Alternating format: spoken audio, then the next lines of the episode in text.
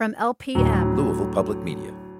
Support for LPM podcasts comes from the Eye Care Institute and Butchertown Clinical Trials, where they strive for diversity, equity, and inclusion within their staff, patients, and clinical trial participants. To learn more, visit butchertown.clinic.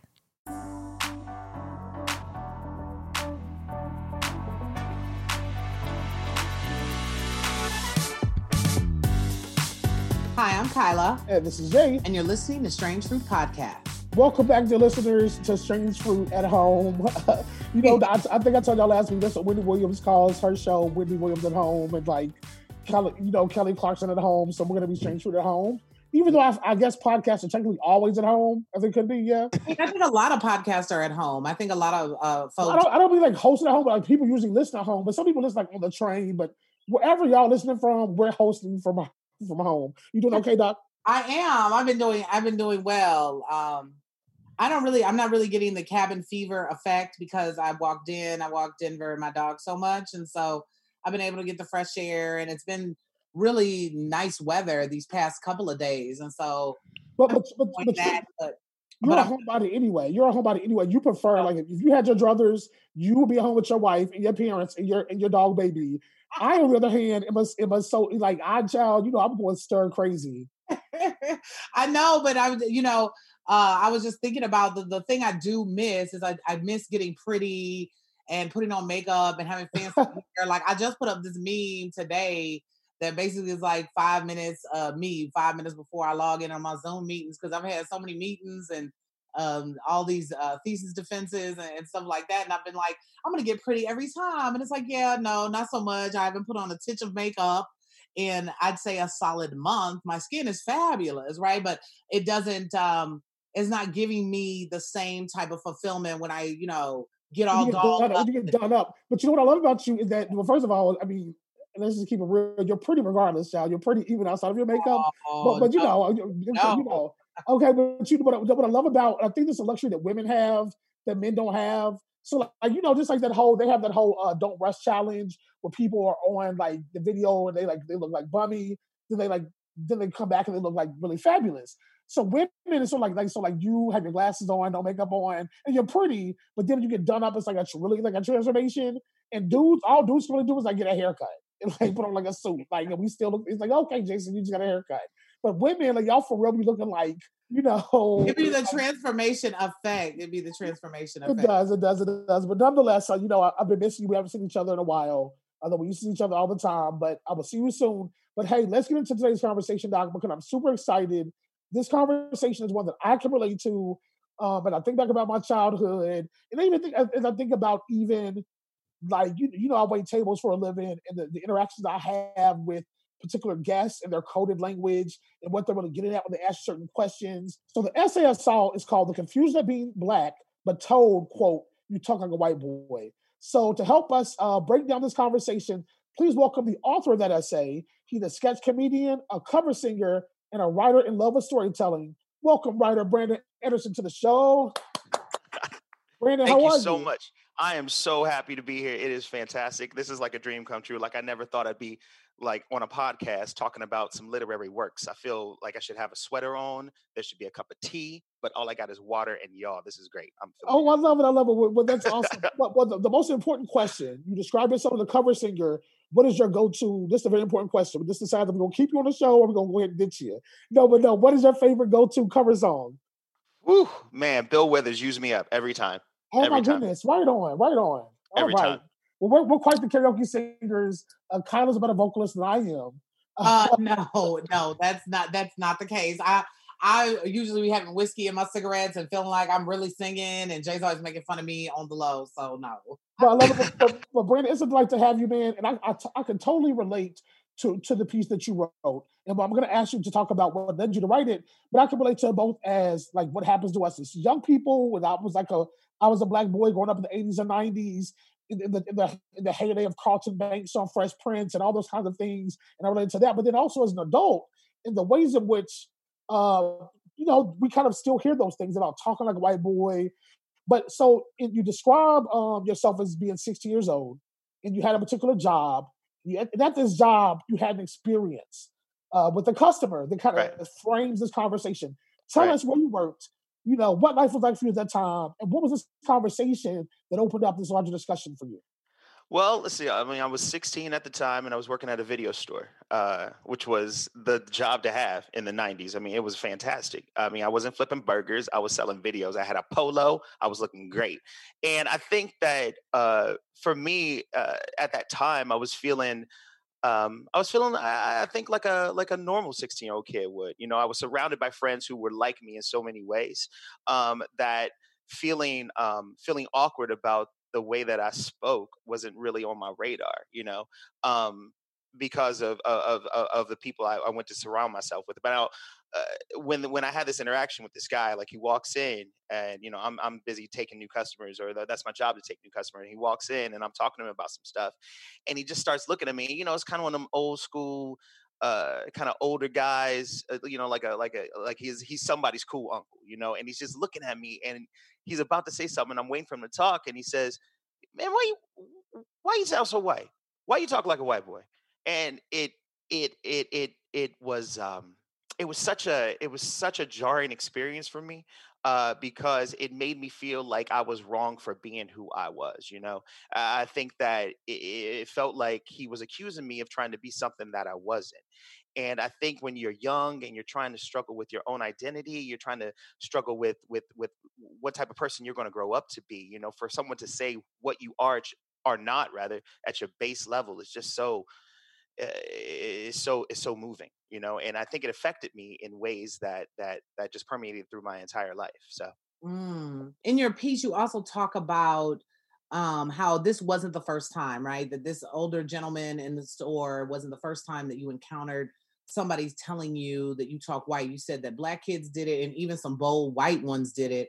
Talk to us about how those two interactions were different. How did the bold white kids assert, hey, you talk white, versus the black kids you encountered and their assertion of you talking white?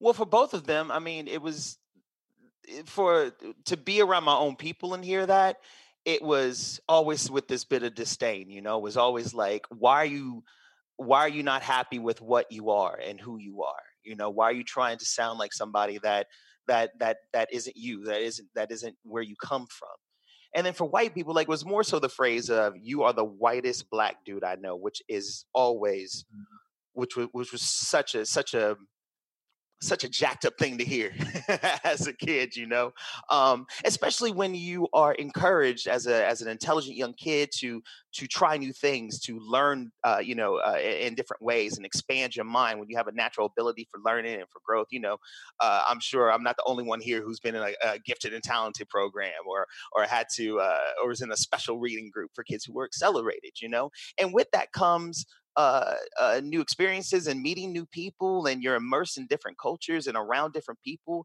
and i think that the way i speak and the way i was was just a reflection of me being ex- being exposed to new things you know?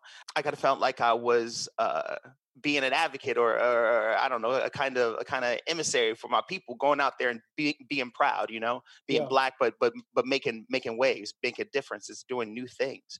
But for both of but to hear that from both of those people, for both sides, it made me feel like I didn't belong somewhere, you know. Um, mm. It felt like I was too black to be white and too white to be black, you know.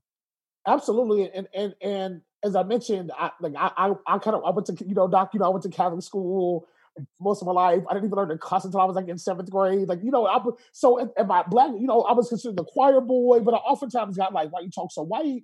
And because I, I, I spoken proper with proper diction, or uh, you know, I conjugated my subject and my verbs, and all those things that my mother thought were investments towards creating a, you know, I, I thought I was doing things right. And so, hey. my question for you, Brandon, and I'm sure, and so, oh, let me also say, so I said as an adult, I wait tables and so it, it is different when you hear from white people. They ask you things like, "Oh, where where are you from?" Like you don't sound like you're from here. You know mm-hmm. what I'm like? Mm-hmm. I know what you're getting at. Like I do. I'm born raised in Kentucky. You know. You know what you're getting at is why do you speak so well, mm-hmm. right? Or and, and, and so what's also very interesting is when I would catch cabs all the time, I would have continental African cab drivers, and I would always say yes sir, no sir, or please and thank you, and I would speak with proper diction. And those cab drivers would ask me, "Are your parents African?" And at first I didn't know what they were getting at. They're like, well, you know, where are your people from? And I would say, you know, I'm and say they would say, like, man, you can't be black American. Black Americans don't talk like you. Black right. even among continental Africans, there was still this idea of what it meant to be a Black American and how you should or shouldn't talk. And because I spoke with proper diction, or because I was even polite, that to them meant that my parents had to also be, you know, uh, from, you know, from the continent or from the Caribbean, because those are the kind of Black parents that rear children like us. But I want to ask you, Brandon, when you hear these things, especially from other Black people, did, did, did you have a sense of self interrogation? How did it, how did it make you feel? Like I found myself asking, like, what could I have done to, yeah. to be more black, right? And I tried to, yeah, know, I tried to posture, I tried to, I tried to curse, and didn't do it right. But, right. But what, what, what, what, did you feel? And what, what, what was your own interrogation? Did you ever try to find ways to, to act more black, for lack of a better term? Yeah, yeah. Talk less in new situations. Talk less as possible be sure to say yeah, not yes. Be sure to say oh for real, or instead of oh I know what you're talking about, or whatever the case. You know, it's about um and and and it was uh we were code switching before it was a, a, thing you know before people had a name for it it was about what you had to do when you were around your people or or what you did when you weren't around them and and and as you got older as i got older when you start to analyze it and you think on it you're really what we're really saying is that we expect black people to not use english properly. Like we expect black people to not speak uh, the way a white person would or way anybody who happened to have access to education and to good parenting or whatever should speak. And and and when you think about it it's just racism eh, wrapped up in racism and classism and it it it, it says that we are only supposed to be one thing intellectually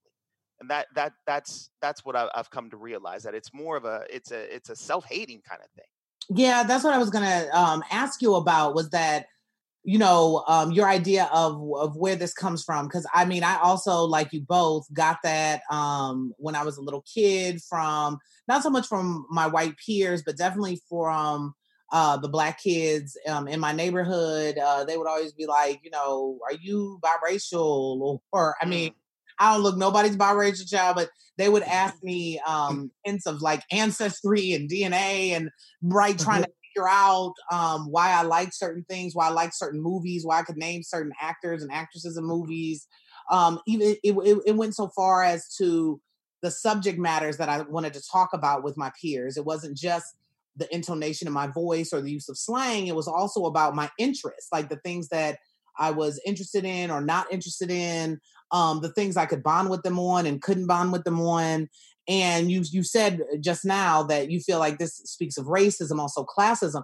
Where what can we tell young black kids, right, who are being raised to use proper diction, etiquette, so on and so forth? What what advice do you have for them to combat folks telling them you talk so white or you're the whitest black person I know? What can they do, right, um, to kind of not have this produce anxiety or low self esteem in them? Like, what would be a good clap back or a good response that they could have? Wow, you know, I've always I've always dreamed about being back in that situation and thought thinking about what would I have said. And maybe I would have said to them like what does that mean to you? What does that mean? Because you have to say it. Because then you have to engage somebody in a conversation. What does that mean to you? What do you mean I talk white? What do you mean? What do you mm-hmm. mean?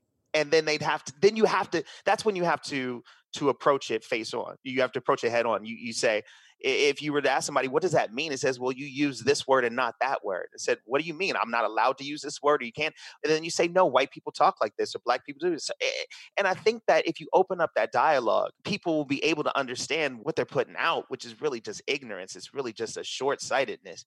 Now, you know, easier said than done because you know how kids can be. But I guess if I would have to, if, if I was to able to give some kind of advice, if people were able to be courageous enough to do that i think that's the only way it's such it's a brave step but i think it's a way to at least get people to think about how they speak and think about what comes out their mouth before they yeah. before they say something yeah. I mean, I think that's a I think that's a really, really actually great response because I do think a lot of the action, a lot of our responses are things that we just don't think about, right? We hear other right. people them, we parrot them. No, parrot, yeah, exactly. Yeah. And yeah. not to mention that the the internet allows you to be so offensive and so you can pop off so quickly because you're not looking at you're not even looking at somebody face to face then. So i can only imagine you know what's it like to be a young kid you know a young adolescent in this age where people can just give you that without even a thought to what you might feel or say or look like about it too so. Yeah yeah. So, so obviously, Brandon, you and I have a particular generation. I mean, you, you referenced in your piece, you know, Carlton Banks, Alfonso Ribeiro, and that was kind of like the, that was the cliche kind of person that I uh, uh, phrases like Oreo or or even right. like Steve Urkel. I wonder if you think here we are, you know, these these many years later. Do you think that that representations and, and, and images of black boyhood and to some degree black manhood have evolved? That is to say, you think about T.I., and, and, yeah, it's kind of tongue in cheek, but but T.I. speaks very well, right? And he even is kind right. of known for, oh, you know, like, you know, back in the day, you had to live in color. You had the black to live in color was pontificating about the education, you know. But but right. T.I. is very that, right? But but he he speaks it. He speaks, you know, for in, in in, in good diction and he, and he, uses the proper conjugate. conjugate but I, I'm asking you, do, do you think that like there's more room now for black boys and black men to be more like we were without that being read as acting white? You know, like now they have like blurred culture, right? So it's what, what we might have been perceived right. as right. gay, white is now okay. You can be a, a blurred, right? You can be a blurred, and, and that's cool. So, do you think there's more room now for, for young people than there was for us? I think so. I think there is, but I think that being a young person is all about class structure you know it's always about finding finding a box to fit in and it may not be the same boxes that were like ours growing up but then, even with all of this inclusiveness, there still comes just this instinctual nature with, with young folks to ostracize one another, you know? So I do think that it's it's different for young black men, but I don't think I, I, just think the challenges are different. You know, they may not be facing it in the same way, um, because growing up is always just a battle about finding out who you are. And when it call when it at the end of the day, it comes down to the individual, and that you have to decide: Are you going to let your are you going to let your actions and your experiences define who you are? Or are you going to let people tell you who you are? You know, so I love it. I love it.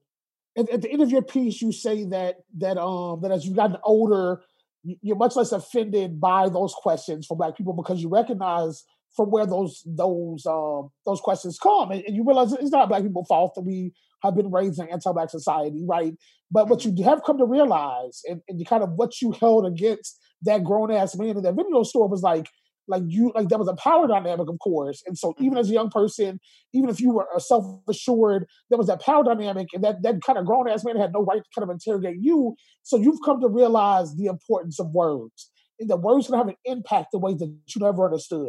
You know granted right. that oh that old dude didn't mean any harm right? He probably he didn't necessarily even want to insult you but but you had to, you held on to that and so this you helped this helped you realize the impact of words. Talk a bit more about that notion of you choosing your words wisely because you recognize the impact even beyond how you may intend them. Well, I think like getting finding the the the courage and I think the the the the idea to to to get this this this story on paper um, and get it out there uh, is just really sparked a new avenue to explore as a as an artist and as a writer for me because I think that there are so many points, so many memories that we hold on to in our lives that you know that they're just flashes to the people that that were in them for us but for us i think we can kind of pinpoint certain moments and certain conversations in our life that that that made us who we are today. Uh, so like these these these big these big moments i think sometimes. And i i, I think that as i grow as a writer um, i'm learning that every word for young people has meaning. Every, word that you hear in your growth has meaning. And so for me when i'm when i'm uh, you know as i get into being a being a real a real grown up being like a real grown up um, I, am understanding that um, i have an opportunity uh, to to share wisdom. I have an opportunity to share experiences um, and it's important for me to be open to to to hearing other people's experiences so that I can find a way to translate um, wisdom to each other. So I think that um, I'm learning how to choose choose words so that I can be heard effectively. Well, man, well, you certainly imparted some wisdom to us, and you've been heard on this show. Uh, listeners, our guest today has been uh, Brandon Anderson. He described himself as a writer, an actor, and a rock star. Hey, Brandon, thanks so much for making time for us today. We really enjoyed having you. Come back anytime, and we wish you the best of luck. Okay. Thank you so much. This has been an absolute pleasure. Y'all be safe, be healthy, and I hope to see y'all soon. Take care, my friend. Bye bye. Bye bye. Bye bye. All right, Doc, let's take a quick break. And tell the people who we are. You're listening to Strange Fruit Podcast. Support comes from Vision Zero. On foot or behind the wheel, safety is a shared responsibility. And Vision Zero Louisville believes zero roadway fatalities is the only acceptable amount. Their mission is to create safe roads by design, engineering solutions, and education. More information at visionzerolouisville.org. The work we do on Strange Fruit wouldn't be possible without your support. If we've made you laugh or made you think, we hope you'll consider chipping in. Visit donate.strangefruitpod.org. That's donate.strangefruitpod.org. Thank you. Welcome back. You're listening to Strange Fruit Podcast. So, Doc, there's a couple of things making headlines this week that caught my eye. So, over in Kent, you know, like everybody's dealing with the coronavirus. It's not just us here in Kentucky. It's not just folks in the U.S. It's really something that's happening all over the world. But every country is handling it differently. So, let's talk about Kenya. The governor of Kenya has put together a care package for his citizens to help them deal with the coronavirus. So, I'm sure it includes things like food, hand sanitizer, but he also has a very, very special ingredient in these care packages. Any idea what it is? Oh my God, what is it? What is it's a bottle. It's a bottle of Hennessy. Oh, oh it's a bottle of Hennessy. A, a bottle of Hennessy. I, I know. I, I, I you not. A bottle of Hennessy. And Hennessy. I think Hennessy is like a. Is it a brandy or is it cognac or is it bourbon or something? It's brown liquor. You know, I, am classy. You know, I do white wine. I do vodka. Uh, but you're a brown girl, so you probably had your fair share of Hennessy in your day. But but Hennessy, of course, is brown liquor popular among black people. And so the, the governor of Kenya has put together this coronavirus plan that includes Hennessy, but there's a very logical reason, Doc, behind uh, the Hennessy. You ready okay. to hear it? No, cause, yeah. Cause at, at first you're like, what? Child, you like, child, why would you put bottles of liquor in a care package? But interestingly enough, over here in the states, in Kentucky at least, uh, liquor stores have been declared essential businesses. So, so you could go down that, that line of thinking the liquor stores are essential businesses because probably because during this time of, of quarantine, folks who are addicted to alcohol that they really would have life-threatening consequences if they had to go through a forced withdrawal. So that's why the governor here, much like probably other governors, have declared liquor stores essential businesses. So I know a lot of people are like, well, why would you close the churches, believe the liquor stores open? But there really is a logical health reason behind it. Uh, but no, but over in Kenya, though, he says the research has been conducted, which reveals that alcohol plays a very major role into the coronavirus. So that includes the alcohol in hand sanitizers, but also alcohol in liquor. Because if you think about a doc, if you think about like old Western videos, somebody gets shot or somebody gets stabbed, what do they do? They pour whiskey on the wound, right? Oh, also, like an antiseptic. It's, it's functional. Exactly. Okay, yes. I got you. Yes. Yeah. Now, yeah, so Hennessy is a cognac. It only has an alcohol content of 40%, which really technically is not strong enough to kill viruses. So let's clear up that misnomer. You really need an alcohol content of at least 70%. That's what hand sanitizer has. That's what sprays and wipes have. So Hennessy, like cognac, uh, it's rather cognacs like Hennessy and such, uh, only have an alcohol content of about 40%. So it's really not strong enough to kill the viruses. And then also, you know, drinking alcohol can also weaken your immune system if you do it in excess. So mm. the governor was along the right lines, but really it's like, no, just say y'all want to get drunk.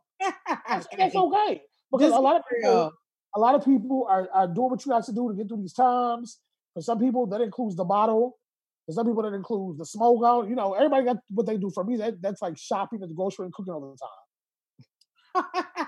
I love it though. I love that he put that in there though. That like yeah, bottles, bottles, bottles of Hennessy. Well, there's yeah. another city uh, also making headlines. This is in New Orleans. There's actually a Colorado woman who's facing a host of charges because she rode up in the New Orleans airport butt ass naked. Her name is Mario Vergara. She's 27 years old. She walked into Louis Armstrong Airport there in New Orleans and she went to the Spirit Airlines ticket counter and she was completely nude. And she, well, guess wanted to purchase a ticket and get on her flight. Well, of course, they called the authorities because the woman would not leave the premises. But by the time the cops got there, she had put on a very short dress, but it was not enough to cover up her goodies. You know, they asked her to leave. She would not leave. And she also was not allowed to fly because the dress she had on is being reported by the airport personnel that it, quote, did not cover her genitals. And she did not have on underwear. Uh, so, no, no, I, I, I, as I always say, I, I don't make things I just reported. So she okay. refused to leave she was arrested and charged with a number of uh, misdemeanor uh, offenses. But my thing is like airports to me, to me, airplane seats are nasty. So even if you do want a free ball or, or go commando, whatever, why would you want your bear, uh, what you call it, on the on the seat to fly to fly with no drawers on and no pants for that matter? What did the woman say? Like, did anybody interview her and say, like, why are you butt naked? Like, not, not, not so far, but but probably because she probably was frustrated with the what it takes to get through security. Because let me tell you something, I've been tempted my daggone self. So that bag because you know, I'm serious. Because you got first you got to take off your shoes, then you got to take off your belt, then you got to take off your, your jacket. You got a jacket on. You got to empty your pockets. Take off a hat. Take off a hat. You got to yeah. put you got to put your liquid your liquids in this bag. Your laptop in that bag. You raise your hands. You know, and it's like okay, if I just come butt naked, like what like, what y'all got to do? So right. you know, um, of course, I'm a gentleman, so I would never do it. I've entertained the thought I would never do it. you know, but but my thing is at least when it's time to fly, can you please have some drawers to put on so that your bear, what you call it, is not on the seat? I love bear, what you call it. That's my, my thing favorite. is what if she what is what if she what if she at the center seat? And I'm to her left. My thing is, so where I'm supposed to put my hand at? Where's what, what I can use my armrest? I can use my armrest because I'm in shirt waist level. Oh my goodness. Oh my goodness. So my thing is the, the least you can do is put on some drawers, you know, or, or ask for an aisle seat. not gonna be by the window and not even touch. anyway, anyway, clearly, doctor. See, you thought I was joking when I said the coronavirus is going to be going stir crazy. Sit up in his house. That's all yeah. I do all day is read stories about people drinking liquor and flying butt naked. Oh my goodness! Oh my goodness! Well, are you gonna are you gonna tune in are you going to tune into the last episode of Little Fires yes. Everywhere? So, so, so this week, of course, the last episode came out. I have not watched it yet. You haven't watched it yet either. no, I have not watched it yet. I have not watched it. And I think it'll be spicy. Yeah, I think I'm going to watch it tonight. I, um, I'm going to make a nice dinner for myself. I think I'm either going to do. Fried, what are you making? What are you I'm making? Either, I'm either going to do fried shrimp and French fries, or I'm mm-hmm. going to make myself a nice chef salad with some deli meats and some cheeses and some fresh mozzarella cheese. I don't have decided yet.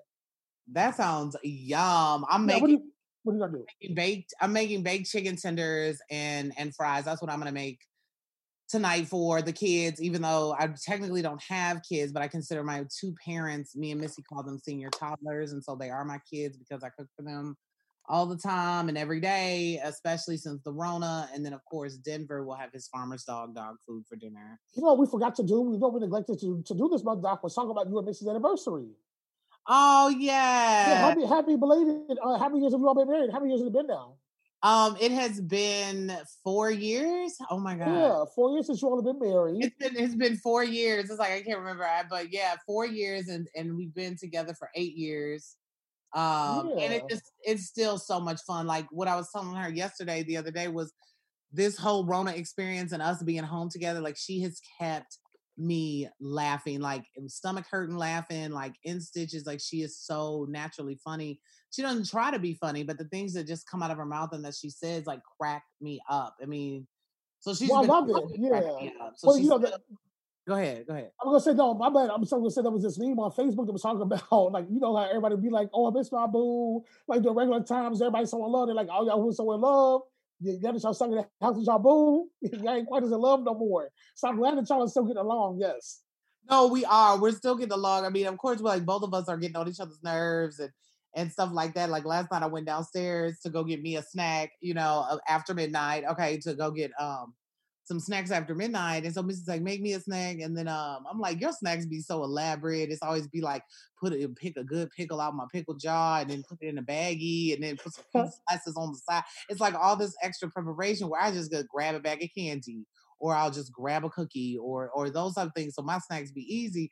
And so she's like, uh, grab me uh you know, this, that, and the third. And I said, Your snacks be so complicated. She's like, My snacks don't be complicated. And something, something else say there they stay complicated. So that's what I mean about her cracking me up. Like she just she cracks me up. Like she feels like, oh, I'm so low maintenance and you know. No, no, no let me tell you something. Let me tell you something. Quiet as this cat, Missy is hilarious. Okay. Like Missy like Missy, I love Missy. Missy is so hilarious. I wish I could tell I listened to all the stories of the time that Missy basically read me when I was about to hit the streets and go to the club. Missy, Missy oh, Shane oh, is so good. Yeah. It's like like between between you and Missy and like Oh my! So I mean, so we would. T- I mean, I can't even. T- I no. you know, we can't even tell these stories on the air.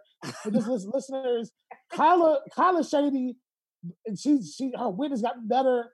Mystical is witty, and Mystical Shade, Mystical will cut you. You be like, what? Mystical, yes. Missy really is hilarious. And I, I'll tell you what, one of my favorite things to do when I come to your house when Missy doesn't have to work or is not sleepy, just like for New Year's or for a birthday, is to sit up and cut up with Missy. And we and Missy be cracking jokes, I be cracking jokes, and Missy takes forever to pick a movie on the, on the TV, and Missy. The, oh my God, it be taking hours. Don't it be taking hours, child? It be taking hours. Yeah, one one year out, you know, cause like every every maybe like maybe like twice a year we'll do like a sleepover at your house, you know, for two or three days, and like we trying to watch a movie, and like we'll, I'll be in our bedroom, and oh, on the I'll be on the air mattress on the floor, you know, and so Missy will pick a movie, but it literally takes like two hours. And then one time, it's Missy tried to pick the damn movie, and they, she picked that one movie, and it was the worst movie about the killer clowns. And I was like, Missy, did you really? I was so upset. I was so upset. But oh my god, it was the worst it ever. It, it, was, it, was, the worst. It was the worst. But no, I mean, needless to say, like it's it's been great. It's been a hoot and a holler the whole time. Um, I enjoy her so much. I, I feel like she was made just for me because like I'm I'm really nuts. We did that couple challenge thing that's going on Facebook where you talk about how you met and who is the worst temper. And so it's like, why do I have all the worst traits? And it's no shade, but it's true. Um, and so she really balances me out and yeah. she's so loving to my parents and yeah, uh, y'all are the best. Well, I just love you both. And I'm happy for you both, and I miss you both. And I promise I'll come and see y'all soon. But as for now, we're out of time. We got to go. So, Doc, say goodbye. Bye, everybody. Bye, everybody. Strange Fruit is produced by Louisville Public Media. Our engineer is Koja Tashiro, who also composed our theme music. For more information about Strange Fruit, visit strangefruitpod.org. Like us on Facebook or follow us on Twitter at Strange Fruit Pod. The views expressed on Strange Fruit do not reflect those of Louisville Public Media, its staff, or its underwriters. Strange Fruit is produced by me, Kaila Story. And me, Jaison Gardner. Thanks, Thanks for, for, listening. listening. Support for LPM podcasts comes from the Eye Care Institute and Butchertown Clinical Trials, where they strive for diversity, equity, and inclusion within their staff, patients, and clinical trial participants. To learn more, visit butchertown.clinic.